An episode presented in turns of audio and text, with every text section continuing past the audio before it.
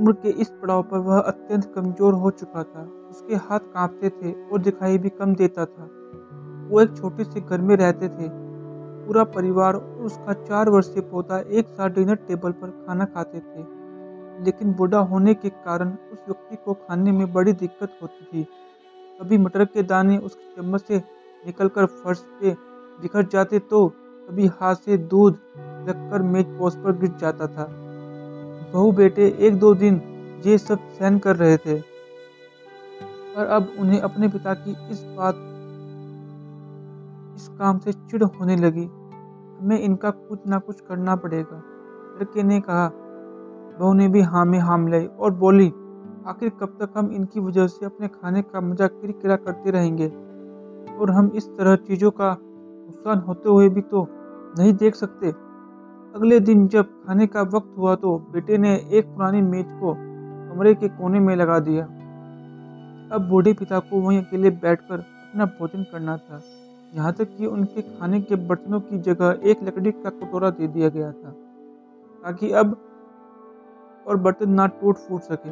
बाकी लोग पहले की तरह ही आराम से बैठकर खाते और जब कभी कभार बुज़ुर्ग की तरफ़ देखते तो उनकी आँखों में आँसू दिखाई देते। यह देखकर भी बहु बेटे का मन नहीं पिघलता। वो उनकी छोटी से छोटी गलती पर ढेरों बातें सुना देते वहाँ बैठा बालक भी यह सब बड़े ध्यान से देखता रहता और अपने में मस्त रहता। एक रात खाने से पहले उस छोटे बालक को उसके माता पिता ने ज़मीन पर बैठकर कुछ करते हुए देखा। तुम क्या बना रहे हो? उसके पिता ने उससे पूछा। बच्चे ने बड़े मासूमियत के साथ उत्तर दिया, अरे, मैं तो आप लोगों के लिए एक लकड़ी का कटोरा बना रहा हूँ, ताकि जब मैं बड़ा हो जाऊँ तो आप लोग इसमें खा सके। और वह पुनः अपने काम में लग गया। इस बात का उसके माता पिता पर बहुत गहरा असर हुआ। उनके मुँह से एक भी शब्द नहीं निकला और आँखों से आँसू बहने लगे। वो दोनों बिना बोले ही समझ चुके थे कि अब उन्हें क्या करना है। उस रात वो अपने बूढ़े पिता को वापस डिनर टेबल पर ले आए और फिर कभी उनके साथ भद्र व्यवहार नहीं किया। दोस्तों, आप इस कहानी का मोरल समझ चुके होंगे।